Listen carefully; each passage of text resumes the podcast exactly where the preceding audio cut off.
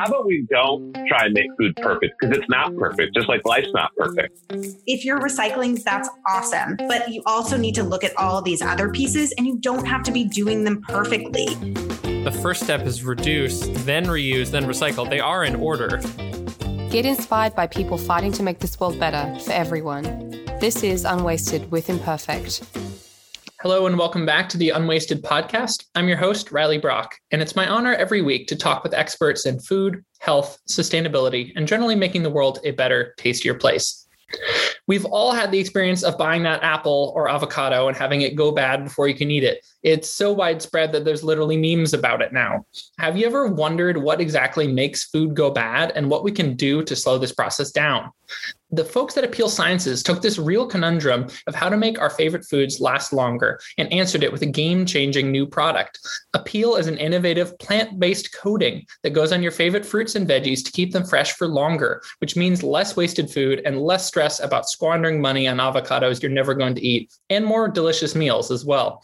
Today's guest is the head of sustainability at Apeel, Jessica Vera, and she's here to discuss all things ripeness and food waste and share how Apeel is making it easier than ever to waste less food on the farm, at the store, and in your home. Jess, welcome to the podcast. Riley, thanks so much for having me. Excited to be here really excited to have you here. I think, as I alluded to in the intro, your product is touching on a really visceral problem for a lot of people. I think we've all felt the pain of having something you're really looking forward to eating go bad. And I'd love to start there with uh, walk us through what is going on here scientifically when food goes bad. You know, how do fruits and vegetables ripen and then turn south on us? It's a great question.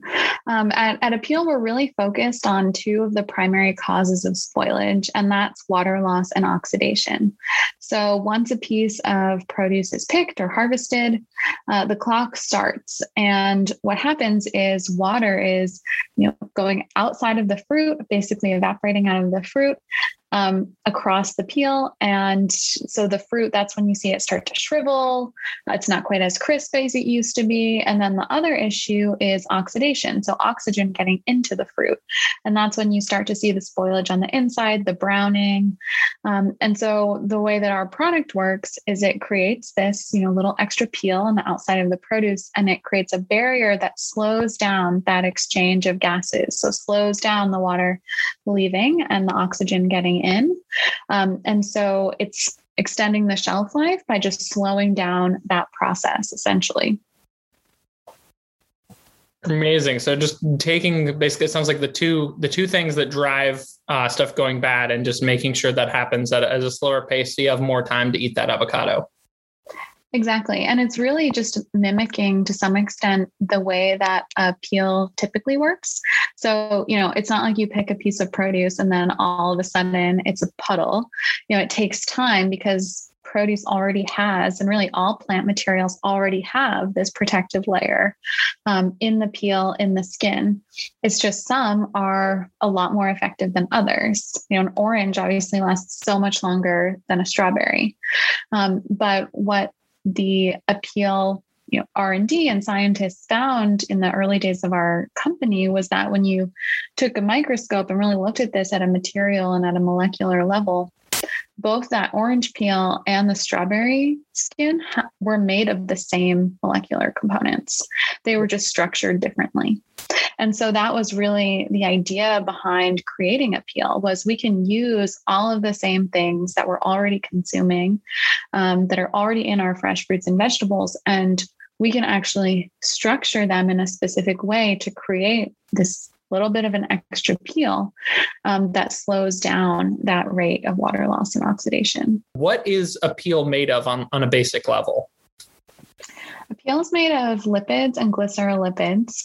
Um, that's the core component. Um, but essentially, it's you know they're found in every bite of fruit or vegetable that we're eating already um, and so we like to say that we're using food to protect food um, and they can be sourced additionally from really any plant material um, so they're naturally occurring um, and again you know food to protect food I love that simplicity of that. So you're, you're again mimicking and, and using the same substances that are that are keeping fruits uh, fresh naturally.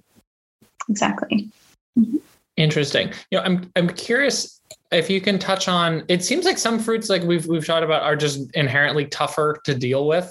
And, You know, like for example, why is it that avocados present such a challenge in terms of ripeness? Because correct me if I'm wrong, but that was one of the first fruits Apeel started with, right? Was avocados. Yeah, exactly. Well, I think there's, I mean, there's a couple different reasons why avocados are more challenging. Um, but, you know, for one thing, there are some fruits that are what you would call climacteric. And those fruits, once you pick them, they that, you know, it's not like they're gradually spoiling over time they have to ripen first right so uh-huh. you have this whole process of you know they're developing a better flavor profile they're getting closer to being ripe you're waiting you're waiting you're waiting finally it's at that ripe time and then you have this short window before they spoil um, you know bananas are like that mangoes avocados and so that's very different than you know something like broccoli or cucumbers where you pick them that's about as good as they're ever going to be and you want to keep them as fresh as possible for as long as possible. Um, that is you know a very different way that we design our formulations and optimize things than when you have to kind of get that window at the right time in the supply chain for the consumer to be as long as possible. So it's it's a timing game to some extent too. And so we we optimize our product for not just different produce categories, but even different supply chain scenarios. So we might have a slightly different product for avocados grown in California and sold in, you know, Seattle than we do for avocados grown in Peru and sold in Germany. Um, because it's it's very different what we're optimizing for. Yeah, it's. Uh, I appreciate what you said. It's a timing game because everyone I've talked to in the produce industry just stresses that that it is remarkably stressful for the farmer to pull something out of the ground, and like you said, there's a ticking clock as soon as it comes out of the ground or off the tree, and depending on how far it has to travel, it could be an uphill battle just to get it to the someone's table in, in decent shape. Um, yeah, that's that's definitely it seems like it's a thorny thorny logistics challenge. So you're saying you you literally optimize the product depending on how far the given fruit or vegetable is going to have to travel. That's that's wild. Yeah, and not just how far, but you know what are the what are the conditions in which it will be traveling. So, yeah. um, you know, we've started doing some work in emerging markets as well this year. You know, we had done some in the very early days of our company, but we're tr- we're focusing there um, you know much more now and in places where there's not as robust cold chain infrastructure um, where there can be breaks in refrigeration or you know the climate is just different then you have to optimize the product differently too. You know if if it's really humid in a certain place that's going to affect how quickly the produce ripens or spoils. And so you might you know optimized slightly differently um, than you would in a you know really dry cold region for example. So well yeah it's there's a lot of things that affect you know their living breathe, literally living breathing things so.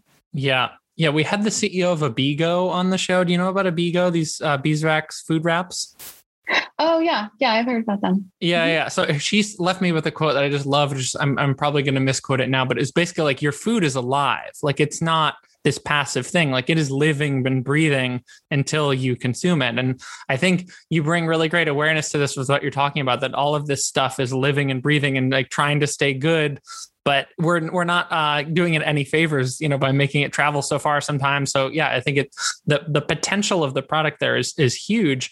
Uh, I'd be curious to hear like what's been the reaction. I mean, let's start with farmers, right? Because they're the people that are living and breathing this stuff and probably stressing out about is my avocado going to make it to market okay? Is that maybe the supermarket would reject the load because the quality is not what they wanted? Like, what is the what is the response been from the farmers you work with?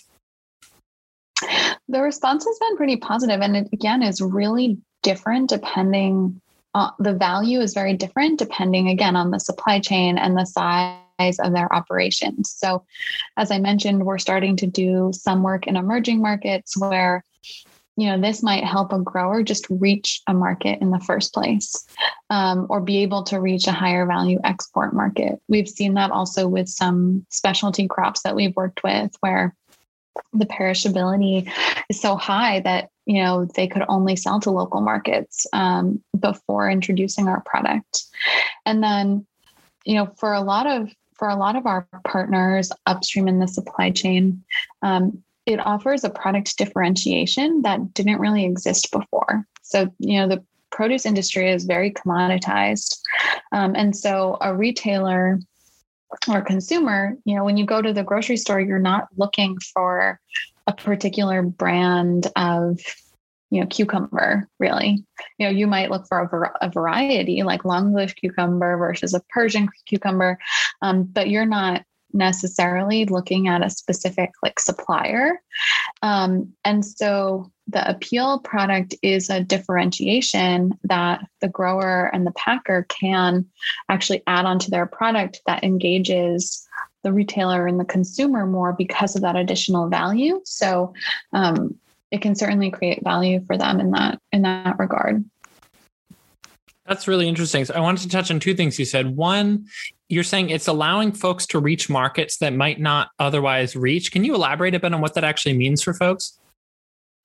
Sure. Um, so one of our, or actually our first customer uh, was a local um, grower, uh, Goodland Organics here in Santa Barbara County, and they had they grow these finger limes. They're called or caviar limes. I don't know if you've ever heard of that. Yeah. Yeah, and, they're, they're a trip. Just if anyone hasn't seen one, they're they're exactly what you said. It looks like your finger, and then you open them up, and they have these tiny little lime dots. So yeah, they look like caviar and uh, really yeah, unique. Little, they're little like juicy beads of lime juice, essentially. Yeah. Um, they're used a lot as garnishes and for cocktails, and I mean they're super tasty. Um, we would even just like you know grab one and just eat them. Um, but they have an incredibly short short shelf life, like a few days once they're picked, and so this this um, local grower, you know, could only really sell to like local restaurants, and you know, definitely only within California. And so we started. You know, this was one of the first products that we actually commercialized. Um, was in a small partnership with them. We were able to allow them to ship these finger limes nationally. Um, and gave them so much shelf life extension. And so I think on the order of weeks that they could actually distribute um, and actually reach markets that you know they never would have considered just because they would have you know, shriveled by the time they got there otherwise wow. and so that's that's you know one example in a you know more developed region with a specialty crop but then if you think about you know places like sub-saharan africa where small and rural distributed growers don't have access to the cold chain, they're yeah. go- they're going through the exact same thing.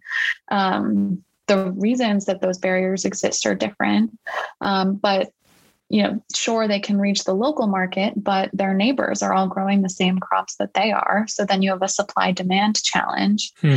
and so that's where we're starting to do some work to see how do we use our product to help them actually reach the regional and the high value export markets um, because there's such a demand for you know avocados mangoes that grow there um, where there might not be as much of a demand locally that is fascinating. So it has quite profound economic impacts. It sounds like for folks working with it. This this can open some doors to markets that might not otherwise reach just because their product wouldn't last.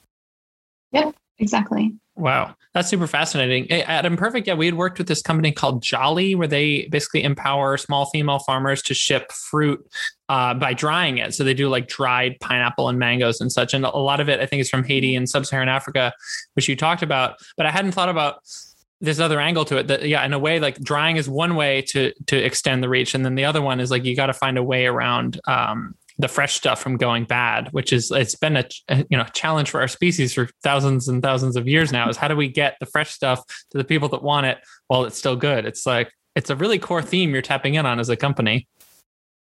Yeah, it's. I mean, eh, right as an economic issue, like the challenge really is trying to convert what is this like perishable asset into a non-perishable asset yeah. or you know money um, and you only have so much time and yeah. so that's really when we think about what we're adding to the supply chain with the Apeel with the Apeel product we're really adding time and so Yeah. it's always a question of in each context how can that time create value and also you know positive outcomes environmentally and socially by increasing income opportunities and improving livelihoods Yeah, that's a really great point. Anytime I get a question where someone's like, you know, why it seems like the food system just so complicated. Like, why is it that things like surplus and waste are so pervasive and hard to change?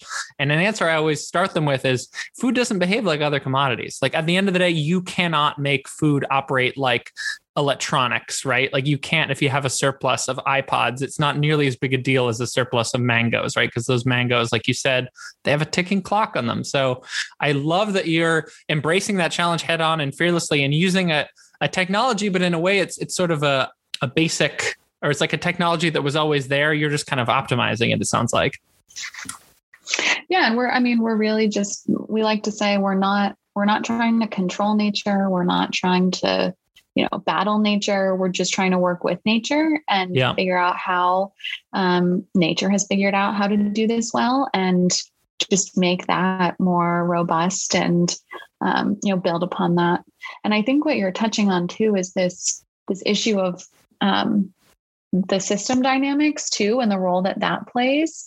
And we because we work with you know upstream growers and the packers and the produce suppliers but we also have a consumer facing brand. So we're involved with the retailers and companies like imperfect and your consumers. We have visibility into that whole system and see how the different dynamics and even incentives can influence waste as well in addition to the perishability. So i think what's interesting is you know ideally if you optimize the whole system you could reduce more waste but you need all these different actors who aren't really used to talking or collaborating and who might only be worried about getting the produce just to the next stage Yeah. in good condition you know what is their incentive if it's a commoditized product to not get it further Hmm. um, and give more days to the consumer for example these are some of the things that we're observing at Apeel and trying to you know find ways to influence too No, really well said. I think we all ought to think a bit more upstream than we're accustomed to and a bit more holistically if we're talking about something as complicated as a sustainability issue like food waste. It's it's you got to embrace that like okay, but what's happening upstream of me that's causing this outcome for sure. You know, you touched on the consumer. What has been the consumer response from this? I mean, if uh, from my end, the idea of an apple that won't go bad longer or an avocado that won't become a meme making fun of itself, like this seems like a game changer. I'm curious to hear what, what's been the response so far. it's been great. Uh, you know it's it's not easy launching a new product um, that the world has never seen before that consumers are eating too right? So it's you know definitely a lot of education um, but the response has been really great. We actually because we have large partnerships with retail organizations we're able to measure how Apeel produce performs compared to you know conventional produce on their shelves. And at least with avocados which is the product that we have um, you know the largest commercial presence with um, at least last year we saw an average of 10% sales growth on retail store shelves with Apeel and at the same time a 50% reduction in waste on their shelves so Wow. kind of 50 battling both sides yeah That's huge. 50% less avocado waste through Apeel. yeah exactly Game changer. So it sounds like, correct me if I'm wrong, it sounds like both the farmer and the store would want that, right? Because that means their inventory is just like easier to deal with. And then the end consumer in turn doesn't have to watch their avocados turn south. Exactly. It, i mean we really view it as a win-win-win. And also you know by reducing waste there's climate impacts that come along with that too. Um, and so going back to the the whole system perspective we use life cycle assessment to really understand how Apeel affects the whole system. Taking responsibility for all of the impacts to make distribute and apply our product but then ultimately looking at the net benefit um, after taking that into consideration from reducing waste. And so, you know, with a 50% reduction in waste, that also has significant, you know, global warming impacts too. I think um, based on our data from last year, for every truckload of avocados, we were avoiding 1.4 metric tons of greenhouse gas emissions. Whoa. That's wild. I mean, we're having this chat during Earth Month, so this is super top of mind for us. You know, at Imperfect, we're trying to raise a lot of awareness about the ties between food waste and climate change. For folks that are newer to it, you know, because you know you work you work in sustainability, so I'm, I'm very curious to hear your angle on this. How how are food waste and climate change interconnected, and kind of how is Apeel working to address that through your work? This is a great question because it's it is somewhat counterintuitive. Um, so I think a lot of people think when you throw away a piece of food, it ends up in landfill. You know, there's methane emissions in landfills. That's where the climate impacts are. And that that's true to some extent, but actually the larger impacts on climate are all of the activities and resources that went into growing that produce, the irrigation water, the energy that went into all of those inputs fertilizer, pesticides, the transportation and refrigeration of that food, everything it took to store it and package it and get it to the shelf and into your home. When you throw away the produce, you're throwing away all of the resources and all of the emissions that went into that as well. And so, actually, you know, the produce that's the worst to throw away from a climate standpoint is what is already gotten into your home because we've put so much into it already. Yeah. And so that's where that's that's where it all really adds up. And so you know estimates are that food waste actually accounts for 8% of all global greenhouse gas emissions and wow. would be the and if it was a country, if food waste was a country, it would be the third largest emitter behind the US and China. Yeah, every time I hear this stat, it's it's, it's truly mm-hmm. mind blowing. I you know I appreciate what you're talking about. It sounds like you know kind of like this life cycle analysis approach really helps draw the connection for folks. That by the time the asparagus, the avocado arrives in your house, there's such a long tail of resources that went into getting it there. That that's where if it goes to waste, all of that stuff has essentially just been you know dumped down the drain or kind of emitted in vain in the case of in the case of carbon yeah, no, that's super, super well said. And, and it's just a key through line, I think, thinking about Earth Month and thinking about how can all of us be a part of change here. Because I mean, I read uh, that uh, I guess asparagus is one of the most climate intensive crops to eat because a lot of it is is air freighted to U.S. supermarkets. Yeah, that's true.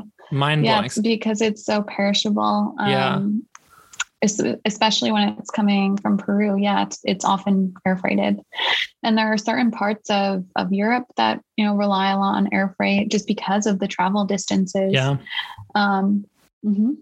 that's yeah, wild. that's an area that we're always looking out for is where they're, where they're not just these incremental improvements that our technology can help with, but these kind of transformational changes um, by shifting a mode of transportation, or as we talked about before, creating those market linkages. Yeah, you know, as as you've scaled this uh, concept of Apeel, you know, what's been one of the biggest challenges for your company? That's a great question. Um, you know, and I'm, I'm sure you experienced this at Imperfect at first as well. It's a disruptive technology. Um, the agricultural industry is not the most agile industry, I would say. And it's really risky to try something new you know you're risking an entire harvest right? And that's and you don't typically have you know very large margins to work with in the first place. And so it i think really that's been a big part is demonstrating the value using communication tools to even explain what the product is. And i think developing a consumer facing brand is a really important part of that too. Um, because oh, there's a lot of post harvest products that help with, you know, different things throughout the supply chain, but they don't, consumers don't really know that they exist. In our case, you know, our product also has benefits for consumers. So it's really important, but it's also a transparency thing too. You know, you want people to know what is on their food and, you know, not just feel comfortable, but be excited about that.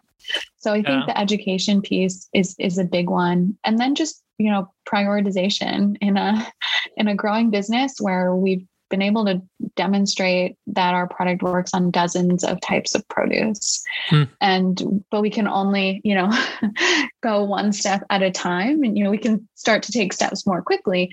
Um, but you know we have to focus and scale and make sure that we're you know going in the right order um, and things like that so that's just i think part of any startup but yeah.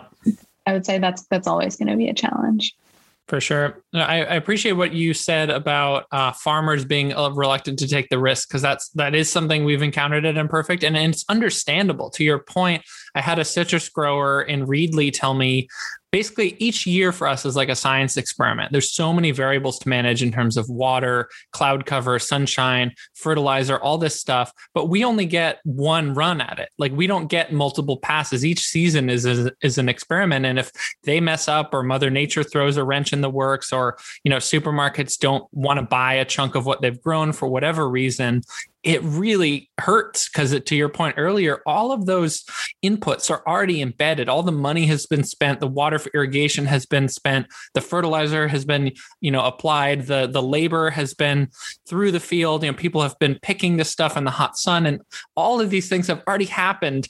And then to have this last minute thing of let's say it goes bad or a supermarket says ah, not the right size for us that's it's heartbreaking, you know. And so I, I, I feel like that's important for people to think about it. Like, why are why are farmers kind of reluctant to try new stuff? It's like, well, because every year they're having so much thrown at them that it's uh it makes sense. Like, because yeah. this is their you know um, blood, sweat, and tears, and their, their heart and soul, right? Every season out there.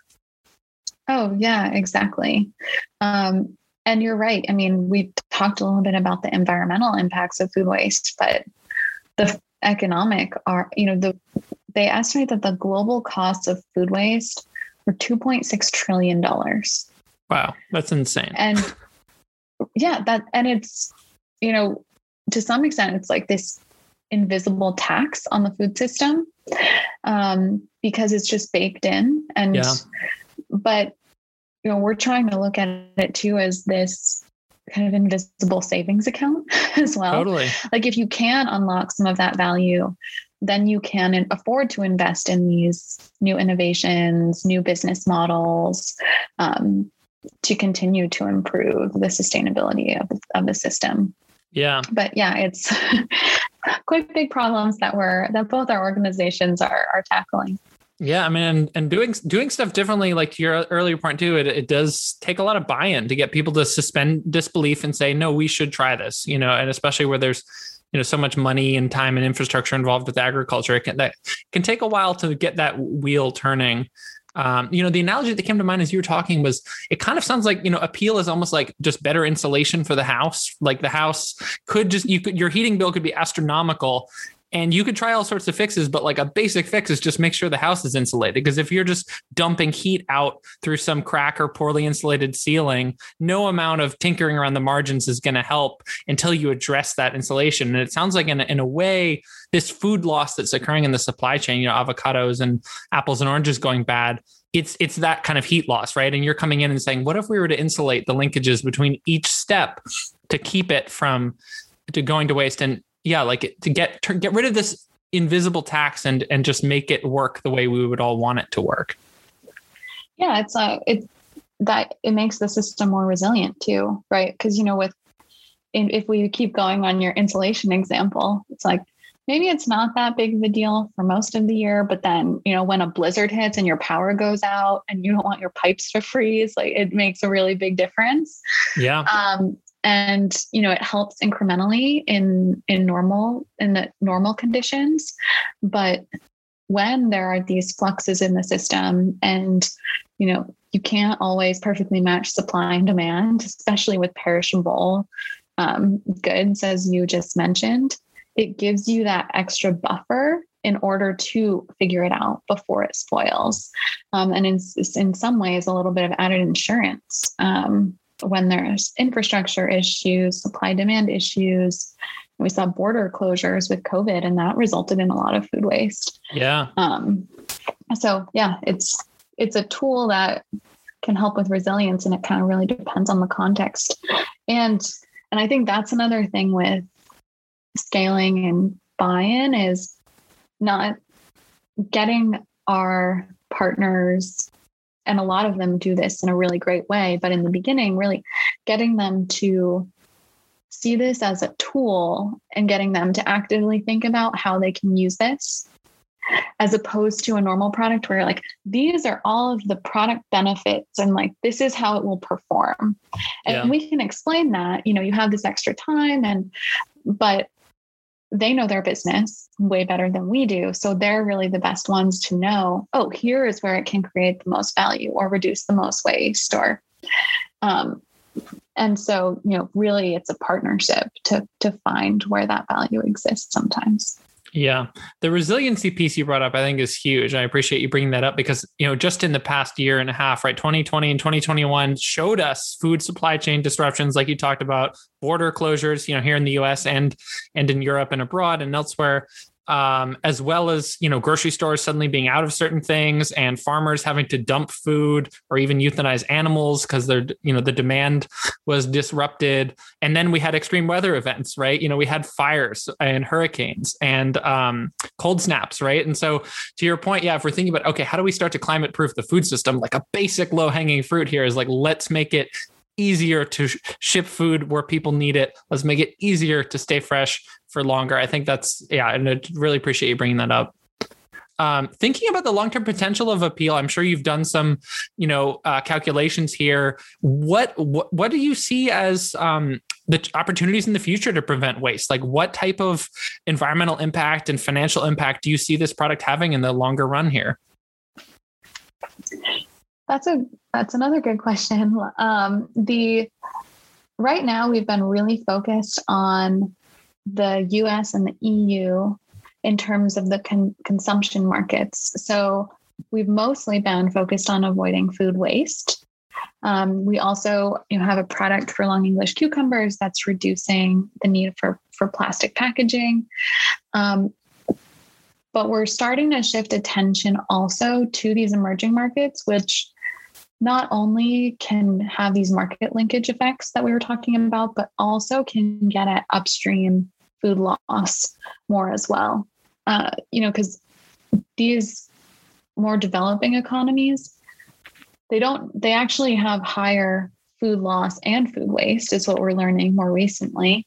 And so, and a large part of that really is the lack of infrastructure and the you know climate conditions to some extent too. And so we really see there being a big opportunity to tackle food loss upstream in the supply chain um, but also create these income opportunities for growers um, and smallholder farmers in these regions. And then i would say in terms of growth it's it's really just about you know new products new geographies just scaling the business uh, to meet the demand and always always figuring out ways to do better um, within our own products uh, and you know kind of being the ones to beat ourselves here too. Yeah super exciting. So more more parts of the world. It sounds like there's more potential there. And then i'm curious to hear you know right, right now you're in you're on um, avocados apples you said cucumbers. What what other products do you currently uh, apply Apeel to so in the U.S., it's um, avocado. You, you know, you mentioned three of them, and it's it's organic apples actually, um, and then limes, and then in the EU, it's um, uh, avocados, oranges, mandarins, grapefruits, and lemons so far. awesome Um, so those are the ones that are launched so far, and that's in you know for the U.S. market and several regions in the EU, so the Netherlands, Germany, um, Norway, um, Denmark, and then in order to supply those regions, we have integrations with suppliers in the US, but also in Mexico, Peru, Chile, um, and are expanding into parts of Africa as well. Whoa. So it seems like you're very much just at the start of this journey in terms of what this product can do, what uh, vegetables and fruits you can apply it to, and, and where people can benefit from it. Yeah, exactly. That is awesome. I mean, exciting times to be working at Apeel, it sounds like. yeah i mean it's the same as imperfect it's it's really fun to see see all of your growth and to get it get to be a part of it too our team was so pumped um, to see when i think a lot of our team were probably on the ordering end of that too because they were already imperfect customers but um, yeah, it was so exciting to see um, Apeel within your box and you know all over the country too. I was getting messages from family on the East Coast like, wait, Apeel is in my, I can put this in my order for imperfect. That's great. That's so cool. I mean, well, because I had, I forget where I read this or heard this, but you, you do have an interesting marketing problem in like people might not always know where to get it. Like, I think I saw this actually on your Instagram. It was like, what is Apeel and where can I find it? Because it's kind of hiding in plain sight. Yeah, that's that's totally true. I mean, we have a store locator on our website. Yeah. Um, and there are you know we do for in some of our retail partnerships have you know in-store signage where you can kind of see you know produce that lasts twice as long and the Apeel logo yeah um, but there it, it is you know we're one step removed from the consumer so it's really a partnership with our retail partners with imperfect yeah. um, and trying to engage the consumer but yeah it's a it's not super straightforward yeah. No, super exciting stuff. You know, a theme I was thinking about as I was reading more about Apeel and, you know, eating the apples from Apeel in my box was this idea of individual choice versus tech, the power of technology, because this seems to be kind of at the heart of a lot of these pressing environmental problems we face. And, and it seems like Apeel touches on it a bit. So I'm curious to hear what do you think about you know how much do we need to re-educate eaters about how to just be better stewards of food and and how do we or how do tech tech fixes interact with that? Or, you know, I'm sure it's kind of a both and, but I guess I'm curious to hear, you know, where do you see potential and kind of change needed in the intersection between us relying on technologies to be more sustainable and all and us teaching each other to be better stewards of the environment? Yeah, that's a great question. Um, I think you're never going to be able to do anything without do anything to make any system more sustainable if you don't consider human behavior. And it's not to say you always need behavior change, but you have to understand the dynamics and how, like, what what the consequences might be of a technology introduction. Um, and I really see, you know, companies like Imperfect and Apeel promoting and really educating on the issue of food waste, ways to address it in your home, not just by being our customers, but by changing your habits and managing your own kitchens and shopping behaviors in a better way. I almost see that as like a confounding factor. You know, if you're if you're buying a peeled produce, you know you're going to have more time. So that already gives you an extra edge in terms of being able to reduce food waste. And then if companies like Imperfect and Apeel and like Kroger, for example, who's one of our biggest partners, has their big zero hunger, zero waste program. If you're also being educated on the importance of food waste and ways to manage that, then you're even less likely to throw it away. And so I do think there's it's like a one plus one equals three situation if we can address both. Um, and and so I, I do think that it it has to be in sync. You can't really do one without the other um, in a, in a super successful way. Well said. Yeah, it's uh, I like that one plus one equals three thing you know, we uh, we always tell people, are you know, a lot of people ask me, you know, what can I do at home to reduce food waste? And there's a lot of fun uh, stuff you can do at the end of the life cycle in terms of, yeah, you can get scrappy with frittatas and stir fries and smoothies and stuff. But one of the most basic things is also just don't buy more than you need, which is like kind of one of these simple behavior change or kind of lens changes that yeah. it might not sound as glamorous, but it's also it might even be higher impact. So I, I, always encourage people, like you said, kind of a both and, or like think about how you can make maybe two changes that add up to even more than either one, right? So you should absolutely know about scrappy recipes, but you should also, you know, plan your meals intentionally. And, and I love that you're you're taking that approach as a company as well. You know, through your journey through sustainability, what have you learned about food waste in the U.S. or kind of what's your take on it uh, these days through working at Apeel? Oh, that's a, my take on food waste in the US. Um, I think that there has been, since I got involved with Apeel, I think there has been a, a growing kind of discussion, and everyone is generally, I think, more educated on the issues of food waste. Um, I mean, I think it's exciting to see that you know we finally will have some policy related to you know some meaningful policy related to food waste, hopefully, um, with this new administration, and that I think is the core component of it as well. Um, you know, I think there's a really broad spectrum in the US on awareness about these issues. And um, I think in this year in particular, with COVID, I think there's been more focus on it. I think what I'm wondering is, as you were just mentioning, you know, you're planning your meals, planning your meals better is a huge piece of it. I think, you know, we've all been at home. it's been, I know at least personally, like I have wasted less food because it is easier to plan because I know I'm going to be eating at home every day. Yeah. Um, I'm hoping that we take some of those behavior changes that we adopted during this, you know, time that's been a little more isolated and we don't lose them when things do open up again and we can't go out to eat all of the time. And you know we still are just as conscientious as we were before. Um, but I think it's it's a big challenge because if it, it has to be valuable to you, we know that it hits the you know the pocketbook, I guess, for lack of a better word, of American households. Um, but it kind of depends on how much you know of a pain point that is and whether people are used to that. And it is again this invisible tax that people aren't paying attention to. Yeah. Wasn't the best answer um, no that, that was a I, great answer I, I, liked what you said about uh, keeping in touch with stuff we learned during the COVID time because I think you know we're recording this in April 2021. Stuff is beginning to open back up. Folks are getting vaccinated, which is super exciting. And I think a lot of us are very eager to get back to normal and kind of rush back to how things were.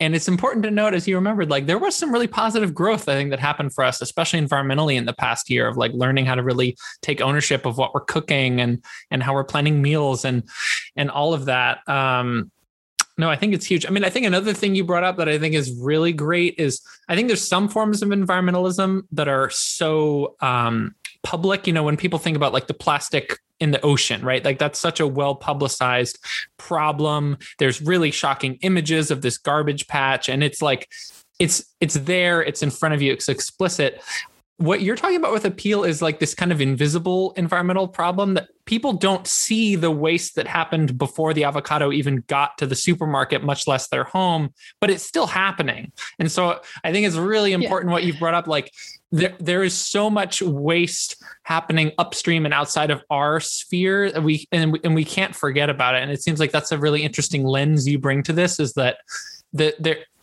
everything has a has a bigger footprint than you might imagine you know yeah, I mean, we always joke at Apeel that we have an in, invisible solution to an invisible problem. Yeah, because you know you can't see that our product is on the produce and it's solving a problem that you know we're we're people are becoming much more aware of, but it's it's not like plastic pollution where you see it right in front of you. Um, although, of course, you know we're trying to address that in some places as well. Air, I think air quality issues are similar. Um, yeah. Oh, 100%. I, I worked on air quality issues in my, some of my my master's work, and it's the same thing. It's so you don't see the problem the way you see other types of pollution. Um, so it is. It's always a more challenging education uh, problem. Yeah, no, it's uh, it's it's super important to think about. Yeah, there's there's so much stuff kind of hiding. You know, a brief tangent, and I'll I'll get into our, our closer questions here. But we had uh, um, the founder of Rewilder on the podcast, and basically they upcycle industrial material waste into really hip, awesome clothing. And what I loved about that model that I'm I'm actually seeing a lot of overlap with Apeel is that most of us like for example they, there's these um, waterproof covers that go on cars that are shipped from china to the port of long beach to you know go into the us right and uh, and become sold as cars in the us but most of us don't even think that that material exists and that it would go to waste after these journeys.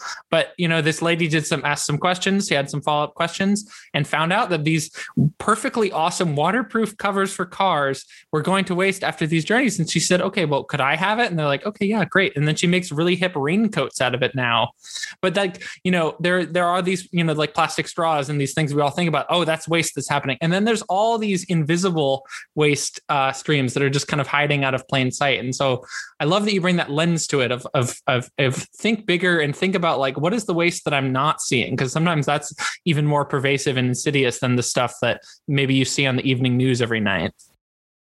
Yeah. And I think it's really encouraging to see that companies like Rewilder that you just mentioned um, and others, you know, Kroger's Zero Hunger Zero Waste Innovation Fund is all focused on upcycled materials yeah. this year. And the we're not just focused on okay how do we reduce waste? How do we reduce our environmental footprint? Which is is definitely important but not super exciting or sexy or you know no one's like raising their hand to be the next entrepreneur to do that. But now these are business opportunities. Yeah. You know these are there's economic value that's being lost in that waste that we're realizing we can uncover and that those um, those inefficiencies these those inefficiencies can be investable into something that is a great business. And so i mean imperfect is obviously a, a perfect example of that not an imperfect perfect example. Um, but I think that that's really encouraging, and there's so much momentum around that these days that makes me optimistic. Yeah, for sure. I d- definitely would echo that. I think upcycle. There's so much more to upcycling. I think we're just uncovering as a society that, to your point, yeah, we're literally throwing away economic value in addition to harming the environment and and there's a way to turn it around but yeah you have to you have to have curiosity about like what if we were to do this differently you know the rewilder example i just love because again we wouldn't think that there are these waterproof covers on cars as they make a trans-pacific journey and that those would go to waste. But then you just need one curious person to say hey what about those? Could we do that differently? You just need one curious person to say you know what if what could we do to make avocados last longer instead of just accepting like you said losing you know 50% of them as a cost of doing business? And it's uh I love that. I love that through line. I always like to end with kind of an actionable personal thing. So I'm curious for folks listening who want to reduce waste in their homes, you know, kind of what advice do you have? You know, obviously, you know, buy stuff with Apeel if you can. Um, but you know, what what tips do you use in your life to reduce food waste? I think the biggest thing for me is the fridge management. so, you know, I'm I try to be pretty diligent about having our fridge clean and kind of knowing what's in there. Um, I don't buy a ton of stuff that I'm that I don't know when I'm going to use it. Again, that's way easier during COVID. Um, so I, I, try to have a plan for how I'm going to use everything when I buy it. And I'm also a pretty boring eater. I don't know if most people would like this, but I'm like totally fine with eating the same two things for lunch all week, um, which makes it a little easier to plan. Um, but yeah, those are those are the things I think in terms of food waste that I I try to focus on the most and try to get creative. Um, even with I've probably made more banana bread this year than ever before because we're home and you know baking is fun, but also you know a good excuse to get rid of those extra bananas. So yeah, yeah. Absolutely. No, I mean, the fridge management thing is huge. Like, we've done a bunch of content on our blog about how to clean out your fridge and why that's so important. And yeah, if folks haven't tried it or haven't done it recently, would definitely urge it. I'm remembering now I need to clean out my fridge. It's been it's been too long, but it's like to your point, it's such a great way to just get in touch with what you have, what needs to be used up. And I've also found it also helps you spot patterns in your own life that you might not know about otherwise. Like, wow, I really stockpile this one condiment for some reason. I should probably tone it down. You know, buying I don't need like three bottles of sriracha necessarily. Um, or like, hey, I you know, I'm doing a great job with whatever cheese or, or lettuce. Like I, I, always have just enough, but kale I seem to always have too much of, and it's just you get like almost mini like real time bar graph of how you shop, which is pretty cool. Yeah. Um, fantastic, fantastic tips there. I'd love to get to the speed round. These are some fun closer questions to get to know you a little bit better and share some more fun advice with folks. Uh, the first one is Is there anything you'd encourage folks listening to follow up with or explore in more depth on their own time? Uh, my personal interest right now is system dynamics. So, I mean, I talked about it with Apeel, but there's some great, um, I mean, it really applies to every industry or product, and it's just fascinating. So, systems dynamics is, you know, my pitch. Love it. Um, what's a system you've learned about recently that blew your mind or you thought was interesting? Oh, um, I mean, I'm really interested in the in the role of incentives in business when it comes to system dynamics and like how things like vertical integration can affect things like waste. And um, so, yeah, that's that's a big part of what I'm interested in right now. Awesome. Super cool. Check out System Dynamics, folks. It's good stuff. Um, what's a positive change you've made in your life in the past year that you think folks should try? I'm sure a lot of people are already doing this, but just going for a lot of walks. Um, and I think, you know, it's a pandemic. It's been a challenging time for a lot of people. And um, I think just like forcing myself to get outside and go for a walk every day doesn't mean I'm going to go for a really aggressive run, but um, just, yeah, being outside kind of in a meditative way sometimes or on the phone while I'm walking, talking to family. Yeah, yeah. that's a big thing for me. Excellent advice there as well. If you're cooking for somebody and you want to make them feel loved, what will you make for them? I definitely go with more of the comfort food category. So the thing that came comes to mind to me is lasagna because mm. it kind of feels like I have a great family um, like vegetarian lasagna recipe and it kind of feels like a labor of love too because of all the different steps. Um, but yeah, probably lasagna. Awesome. What ingredient could you not live without? Sweet potato. This one, this one's hard because I feel like I could go in so many different directions, but it would be really hard to not have sweet potato. I think you're the first person to answer sweet potato. We get a lot of salt, butter, olive oil, which I totally get and I think are great answers. I'm curious, why sweet potato? I mean, I, I love the taste of sweet potato, but I also feel like it's really versatile like if I had to survive off of a food, it would be sweet potato. Yeah. Um, yeah, it's yeah, I just love it. Like I'll literally just I'll make like sweet potato chips, sweet potato fries, mashed sweet potato, like anything. You can make it sweet or savory. Yeah. Yeah. They're packed with nutrients too. I did not realize how healthy what they were until I started eating them pretty regularly. It's like, yeah, definitely an easy way to level up the, the micronutrients. Yeah, uh, they're even great for like breakfast dishes too. So yeah, my sister's really into like a sweet potato breakfast hash. That's how she'll start a lot of days. It's like super filling and hearty. Yeah. Uh, awesome. Good stuff. I'm happy to see someone standing up for the humble sweet potato. I feel like they get overlooked. what is your least favorite thing to waste? Lettuce. Because it's one, it's it's the hardest one to keep for me at least it's the hardest one to keep from going to waste. Um and yeah so it's it's just it's the hardest. Yeah. What is your go-to karaoke song? I want you back by the jackson five. I have a oh. kind of high voice so i can like hit the high notes so. Fantastic answer. That is a great song and definitely yeah always gets people going. Who is somebody you admire tremendously and what do you admire about them?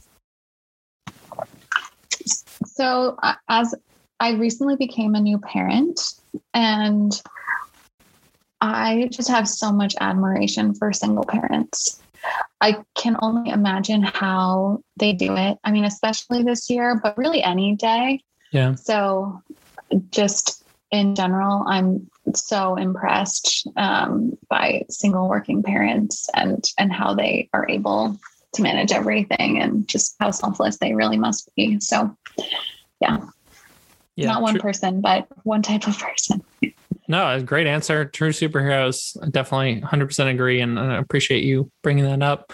Um, finally, what are you grateful for this week? Kind of going off of the same theme, it would be family um, near and far. I think, you know, lots of Zoom calls over the course of this year, but I have a really big family. Uh, my parents are both one of seven. And oh, wow. so, yeah, it's, it's just great to have that community and just generally, that's probably most weeks. Yeah. Amazing.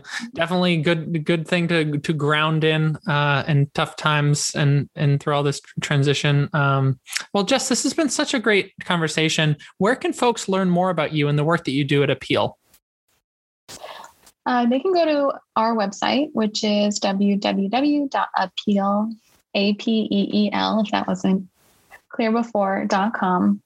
And you can find me on LinkedIn and you know we are on social media and instagram and facebook uh, so yeah check us out we have a great sustainability page too and and reach out if there's anything that you think we could work on together Fantastic. And we'll have links to everything we talked about today in the show notes and on our website. That's thewholecarrot.com. Thewholecarrot.com is where this podcast and all of our podcast episodes live. So definitely check that out if you haven't yet. Jess Vera, thank you so much. This has been a true pleasure. Yeah, Riley, thank you so much for having me.